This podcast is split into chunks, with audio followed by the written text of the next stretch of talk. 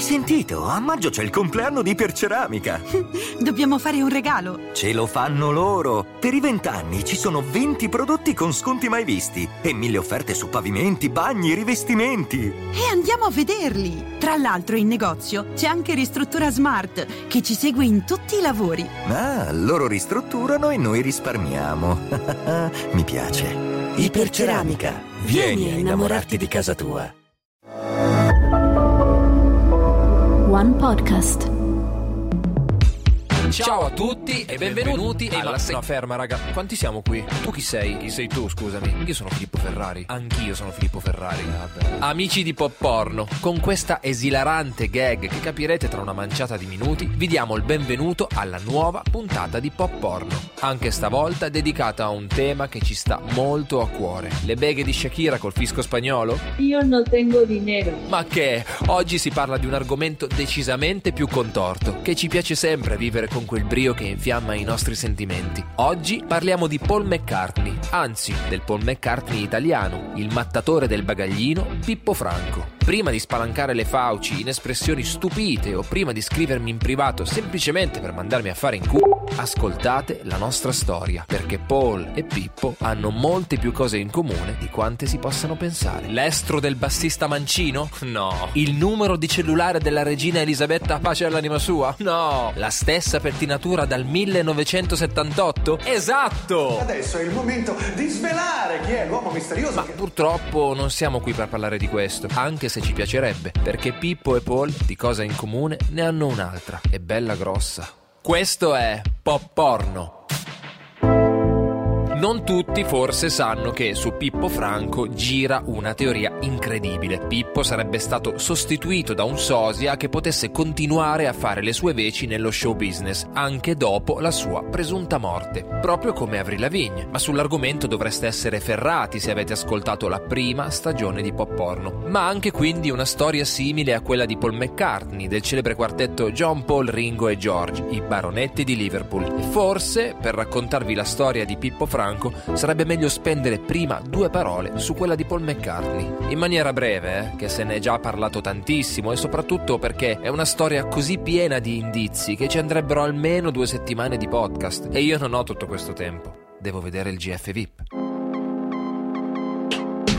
Prendiamo un articolo di Rolling Stone che fa un po' il riassunto. Secondo alcune, e in questo caso sono tante teorie, il vero Paul McCartney non sarebbe il simpatico signore Arzillo che ancora incendia i palchi di tutto il mondo con le sue incredibili doti musicali.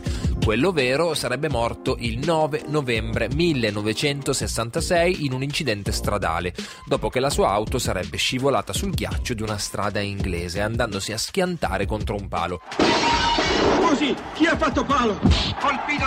John Lennon, George Harrison e Ringo Starr, quindi preoccupati dall'impatto che la notizia avrebbe avuto sull'enorme successo commerciale dei Beatles, avrebbero coperto la sua morte rimpiazzandolo con l'entrata nella band del sosia Billy Shears, un uomo capace sia di interpretarlo in un'ipotetica fiction in prima serata su Rai 1 che di suonare come lui. I teorici più estremi hanno trovato discrepanze fra le vecchie foto di Paul e alcuni scatti più recenti. Si parla di dettagli tipo la forma del mento quella delle orecchie. Insomma, tutta la testa di Fall, questo il nome dato al sostituto, un orfano che avrebbe vinto un concorso per sosia, è diversa da quella di McCartney. Ed è così, dice la leggenda, che i Beatles però sono riusciti a continuare a sfornare hit nascondendo il loro segretuccio. Col tempo però il resto della band si sarebbe pentito dell'informazione insabbiamento, iniziando a lasciare indizi che ricordassero il loro vecchio amico e Paul qua e là, sulle copertine degli album e nelle canzoni. La copertina di Sgt. Peppers, uscito nel 1967, nasconderebbe l'indizio più importante di tutti. Per i cospiratori rappresenterebbe infatti un funerale. I Beatles, nella versione giovane, a sinistra, sono vestiti di nero e tutti quei fiori, beh, è chiaro siano un evidente omaggio al bassista mancino. Le coincidenze però continuano anche nei brani. Se si ascolta Revolution Number 9 al contrario, chi non lo fa? A me è capitato centinaia di volte, si sente una voce che dice He hit a pole, better get him to see a surgeon, ovvero ha colpito un palo, meglio portarlo da un chirurgo. Lo stesso vale per I'm so tired, al contrario si sentirebbe Paul is dead, miss him, slave. Ma gli esempi sono molti e l'internet è così pieno di roba che ci passerete almeno due giorni. Ma che dice Paul McCartney, quello vivo, insomma, di tutto questo? Non voglio interferire con chi pensa a queste cose, ha detto in un'intervista nel 1969. Non rovinerò le loro fantasie. E infatti Paul va benissimo così, grazie. Ma rientriamo nei binari e affrontiamo la storia di Pippo McFrankey.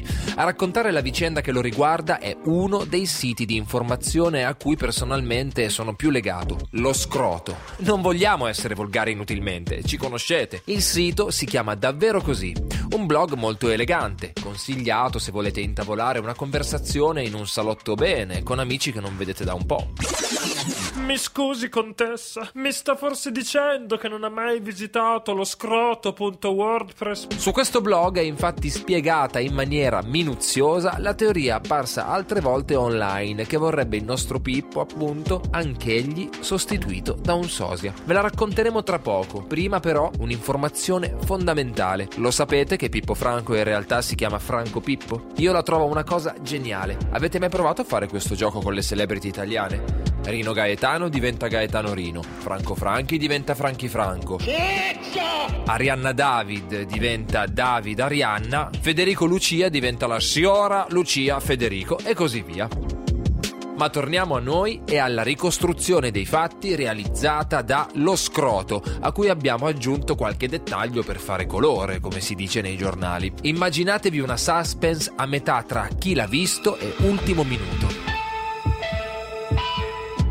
Il blog inizia così. È il 1981. Carlo e Diana sono sposi da poche settimane. MTV ha fatto il suo debutto negli Stati Uniti, ma noi siamo in Puglia, con la fine dell'estate che porta in dono ricchi raccolti su tutto il tavoliere. Le vigne sono quasi pronte per la vendemmia nelle tenute Carrisi. Gli ulivi seguiranno poco dopo. Un altro è però l'albero che attrae l'attenzione e stimola il desiderio malsano del nostro Franco Pippo, che si trova a passeggiare da quelle parti, da solo. Chissà perché. A un certo punto, però, mentre cammina, qualcosa attira la sua attenzione. È un mandorlo solitario, splendido, invitante, immerso in quelle stupende campagne che hanno dato i natali a G. San Giorgi, E. Marrone, C. Zalone. Beh, proprio quell'albero rapì la sua attenzione e stimolò in Pippo il forte desiderio di raccoglierne i frutti. Ma si sa, un mandorlo tira l'altro. E mentre ci immaginiamo il nostro povero Pippo dialogare ammiccante con una pianta, ripetendo sottovoce: Sai, tuo padre è un ladro, ha rubato due stelle dal cielo e le ha messe al posto dei tuoi mandorli.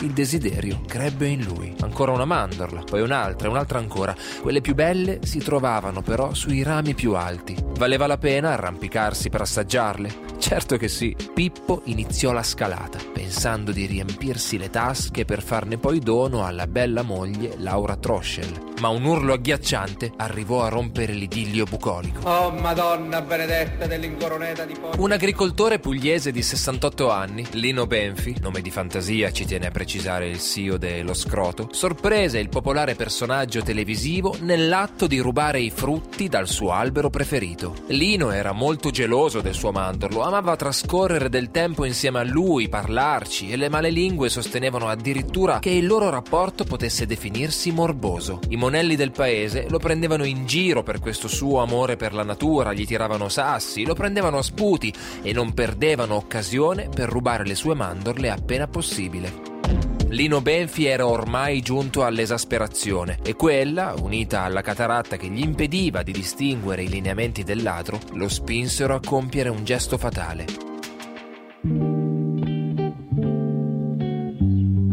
Colpo di lupara raggiunse Pippo, che pochi istanti dopo giaceva morto nelle campagne del Salento, tra il sole, il mare e l'Uiento. Il contadino si avvicinò quindi alla salma e si rese conto che quello che aveva ucciso era proprio il Pippo della televisione nazionale. Preso dal panico, all'inizio pensò di occultare il cadavere. Alla fine invece decise che, se proprio doveva finire in galera, almeno due lire poteva tirarle su. Chiamò quindi un fotografo del paese che collaborava con alcune riviste e si fece fotografare insieme alla salma. La sua confessione, ho ucciso Pippo Franco, chi sia stato non si sa, sarebbe uscita sul numero successivo di qualche settimanale. Qui entra in gioco la potente lobby dell'industry perché si dice che qualcuno avesse investito grosse somme di denaro sull'attore romano. La RAI aveva fatto condurre a Pippo e alla moglie il programma legato alla Lotteria Italia ed erano numerosissimi i film e gli show che l'avrebbero visto protagonista da lì a poco. La notizia della morte non si era ancora sparsa e così venne presa la decisione che cambiò tutto. La RAI decise di nascondere l'accaduto e in gran segreto organizzò un casting per scegliere il sosia, nonché sostituto, del comico. Quanto avrei voluto vedere la casting call. Cerchiamo persone calve e con una gran canappia. Lo facessero ora, mi presenterei io. Secondo la leggenda furono numerosissime le persone che si presentarono agli studi di via Teulada per i casting, ma solo uno appunto colpì i selezionatori. I suoi lineamenti erano praticamente identici a quelli del defunto, la voce sovrapponibile, il sorriso, il profilo, inconfondibile. Si chiamava Salatino Fulvio Franco, cioè pure il cognome era lo stesso. Per vivere faceva il contrabbandiere, come suo padre e suo nonno, e anche il padre di suo nonno prima di lui. Secondo alcune fonti era addirittura imparentato con il boss mafioso Nitto Santapaola. Un furfante con la passione per lo spettacolo? Sì, non sarebbe il primo.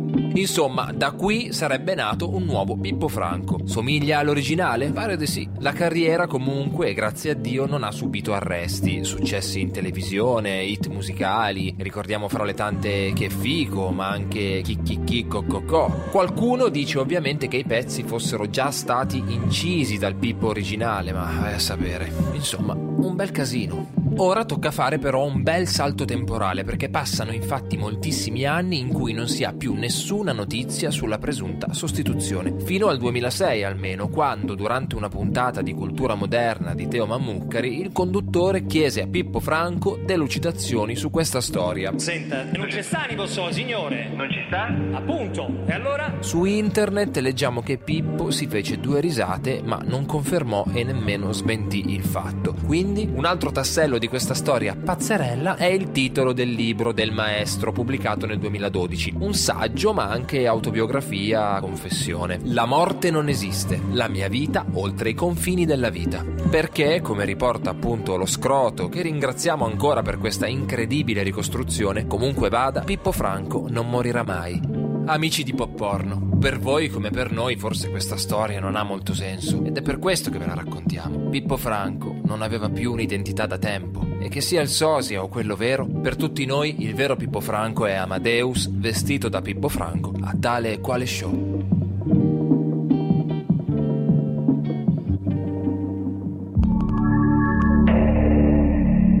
Ma le storie come questa nella musica italiana non finiscono mica qui, c'è infatti un altro cantante il cui caso potrebbe far pari con quello dell'ex Beatle. Parliamo di Nino D'Angelo, il casco d'oro della musica italiana, non ce ne voglia la signora Caselli, c'è spazio per entrambi. Anche Nino è stato al centro di una cospirazione meno nota ma altrettanto degna degli ascoltatori di pop porno. La vicenda è ben raccontata in un articolo di Noisy firmato Tommaso Nani. Naccari. Vediamo insieme cosa ha scoperto nel suo articolo del 2015, che comincia così. Le mie lunghe e vuote giornate trascorrono per circa la metà della loro durata, se non addirittura qualcosina in più, su Facebook. Già qui capiamo che sono passati degli anni, perché l'avessi scritto ora avrebbe messo Vinted o Be Real. Ma andiamo avanti. Finalmente è arrivata sulle nostre pagine una teoria che non ha potuto mettere freno alla mia voglia di approfondire. Si tratta della teoria esposta dal profilo Facebook, vero o falso che sia, di Giovanna Milici 2, secondo cui Nino D'Angelo sarebbe in realtà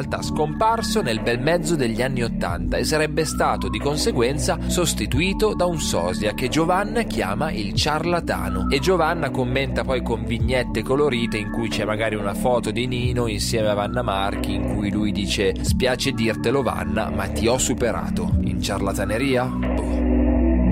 Il 12 novembre 2015 la Giovanna Nazionale scriveva Negli anni Ottanta nasceva artisticamente, perché Nino è nato ben prima, un artista col caschetto biondo e canzoni partenopee che ha riscosso molto successo. Nino D'Angelo. Dopo tanti anni però l'artista ha avuto un gravissimo incidente stradale e ha perso la memoria. Questo ciarlatano si è sostituito all'artista prendendogli la popolarità, aggiungendo che il vero artista non è mai stato informato di questo scambio. Nel mio diario ci sono foto e video del ciarlatano, quello che crede di essere l'artista, ma non lo è. Stando a quello che scrive Naccari, gli status vecchi di Giovanna si fanno sempre più interessanti. Leggiamo: Sul finire degli anni 70, uno scugnizzo napoletano dall'incredibile capigliatura fa la sua comparsa sulla scena. Nel giro di una decina d'anni, per tutta la durata degli anni 80, il nostro spopola lungo tutto lo stivale, raggiungendo un successo davvero notevole. Agli inizi degli anni 90, però, succede quello che Giovanna, che da ora in poi chiameremo la nostra fonte, definisce l'incidente, senza però andare mai troppo nel dettaglio. Presumibilmente, leggiamo, si riferisce alla dipartita di entrambi i genitori di Nino, perdite che trascinarono il cantante in un periodo di profonda depressione. E dopo il periodo di ritiro dalle scene, in effetti, Nino D'Angelo cambiò totalmente look, via il caschetto biondo per un taglio più casual. La chiameremo fase Sid Barrett. In quel periodo vennero pubblicati album con canzoni non più basate solo sulle storie d'amore, ma anche che parlavano di socialità e che raccontavano storie di vita quotidiana. Un altro particolare interessante è un'intervista a Repubblica di qualche anno fa in cui si parla di vita doppia.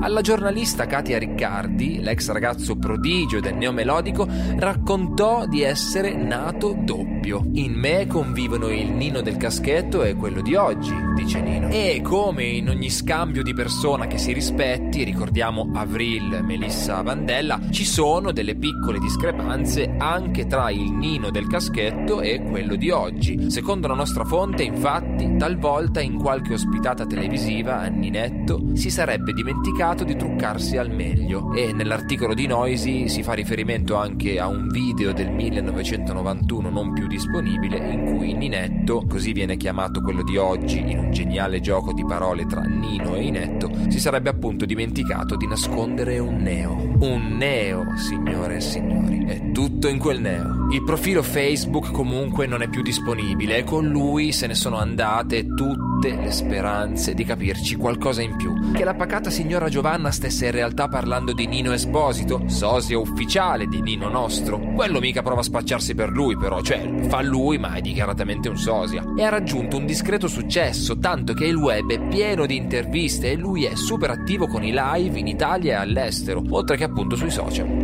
Certo, più che Nino D'Angelo sembra un componente dei Beehive, un po' Mirko dopo la lisciatura chimica che andava di moda tra le mie compagne di classe nei primi anni 2000. Fettine panate, ho sentito parlare di fettine panate, dove sono? Mi piacciono. Ma va bene così, essere sosia di Nino D'Angelo è come se portassi tutto il sud Italia sulle spalle, recita il titolo di una sua intervista dell'anno scorso, anche meno dai. Ma tu che stai ritornato? L'hai applaudito da Nino D'Angelo, non è buono, non dai una cosa buona. No, io non ho detto che non Ragazzi, è buono. cosa fai? Amma Ho detto Nino D'Angelo. Amici di Pop Porno, anche oggi siamo giunti alla fine di questa incredibile puntata. Torneremo presto, non abbattetevi. Se volete approfondire gli argomenti odierni, vi consigliamo di inserire nella barra di ricerca del vostro Internet Explorer le parole artista misterioso partenopeo, da non confondere con liberato, ma anche caschetti celebri nel mondo della musica. Vi imbatterete sicuramente anche ne El Nino Nero o chi si nasconde dentro al Gabibbo. Alla prossima, intellettuali che non siete altro.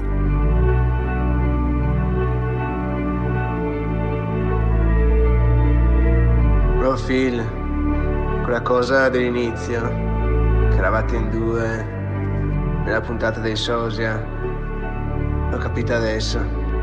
Grande, ci vediamo alla Conad. Pop Porno è un podcast scritto da me, Filippo Ferrari, con Emil Iardo. Montaggio Emil Iardo. Musiche originali Tiziano Stfu. Supervisione tecnica Gabriele Rosi. Responsabile della produzione Danny Stucchi. Una produzione One Podcast.